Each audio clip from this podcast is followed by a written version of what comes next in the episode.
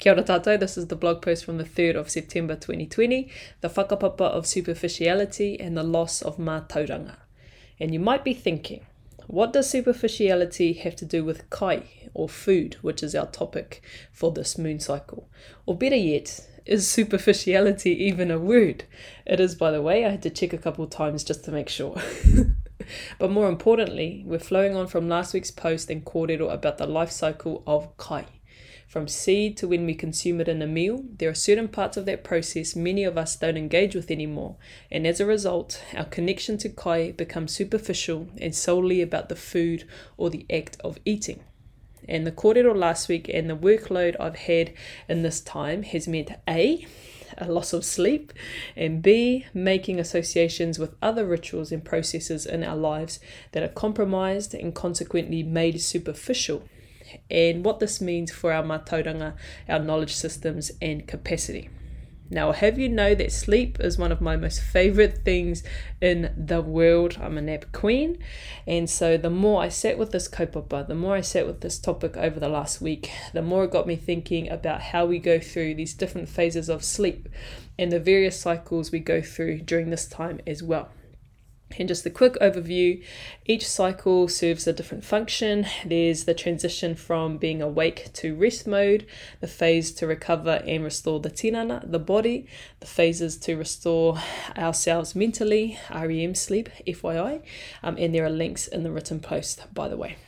Um, and when we go to sleep late or we wake up early, we're cutting out parts of those cycles that our brains and bodies need to recover, to store memory, to make new connections, to repair and replenish themselves, and so on. And so, depending on which time you wake up or which part of that you cut, which part of the cycle are you missing out on? And what does that mean? Or what is the whakapapa? What is the process of interrupting those cycles and how does that play out in our lives? Just give you some time to think about that one. Maybe pause for a second. All right, now we're back. uh, but this is following the same approach we had to food last week in that post. From seed to plate, there are so many steps in the process, and each one has its own little drop down network bursting with storehouses of knowledge and mātauranga. And with each subsequent loss or removal of those steps, thanks to legislation, i.e., the Tohunga Suppression Act 1907, Native Schools Act 1867, and also forestry and the deforestation that's occurred, introduced pests, the mainstream health, justice, and education systems, just to name a few. We've learned to cultivate a whakapapa of superficiality in our lives today.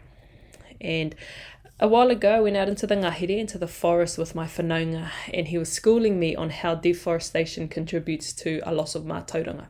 For example, when you listen to waiata, to songs, to laments, to chants, to waiata from around the motu, uh, I guarantee that most of them will reference a tree in bloom, its berries, its flowers, or its beauty to describe a person or a place or even an event.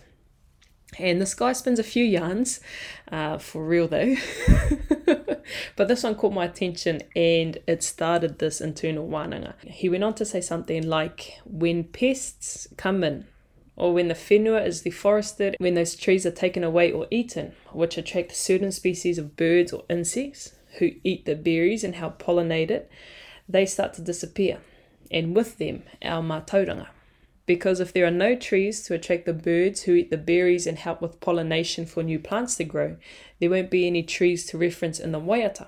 And what that means is an entire line of whakapapa to that place and to what grew there, how it nourished, sheltered, and protected our tupuna is gone with it.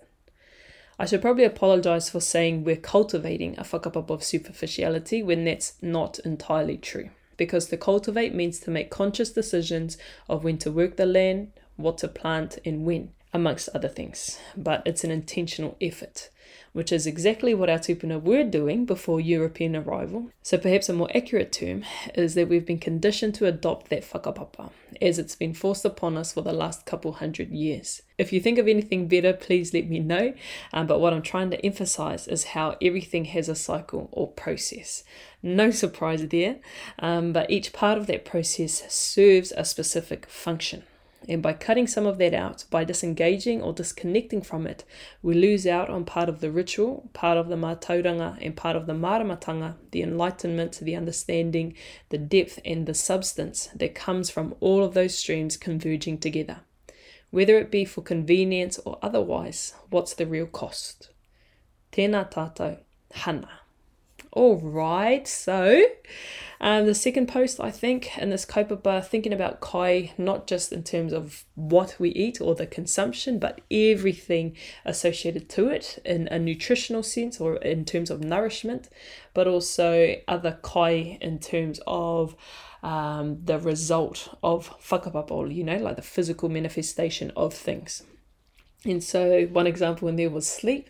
Like, I love sleep, and this week in particular, leading up to this post, was a really busy one for me. And I sacrificed my sleep to get mahi or to get some work across the line and get it done. which I'm still doing some research into in terms of how productive that is because it means you're tired for the next day and less likely to get as much mahi done. And there's a whakapapa effect to that. But anyway, I'll probably write about that again sometime soon. And since then, I've been making sure I've been getting enough sleep and fitting in my mahi to the working day. And so, yeah, it's a work on. But anyway, I digress. And so, thinking about Kai in a few different ways, or that's what I'm asking you to do. And that's why I start the first line. You might be thinking, what does superficiality have to do with Kai?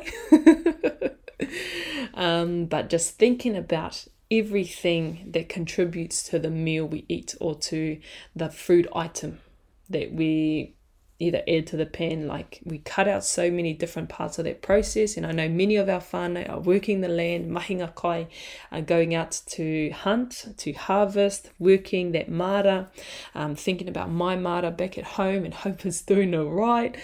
Um, but there are so many drop downs. I'm just going to try and find that line. Um, this is following the same approach we had with food last week. From seed to plate, there are so many steps in the process, and each one has its own little network bursting with storehouses of knowledge and mātauranga.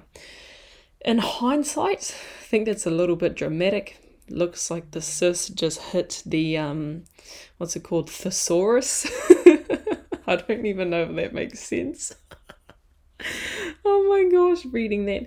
But it kind of does describe what I was trying to say, but maybe trying to be too bougie with my kupu. Um, but what I was trying to say is that each step from seed to plate, you're engaging with different atua, you're exercising in different ways, so you're getting that physical hit.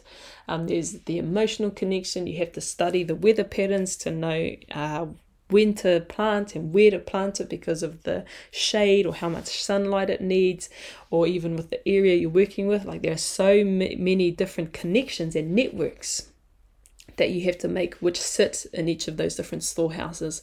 So actually, now that we've talked about it a little bit, or now that I've been spinning some yarn, I think that is a good sentence. There are so many steps in the process, and each one has its own little network bursting with storehouses of knowledge and mātauranga. Or maybe like the other way, has its own little storehouse, own little pātaka, um, full of networks of knowledge and mātauranga. So I might go back through and edit that, otherwise, it's our little secret.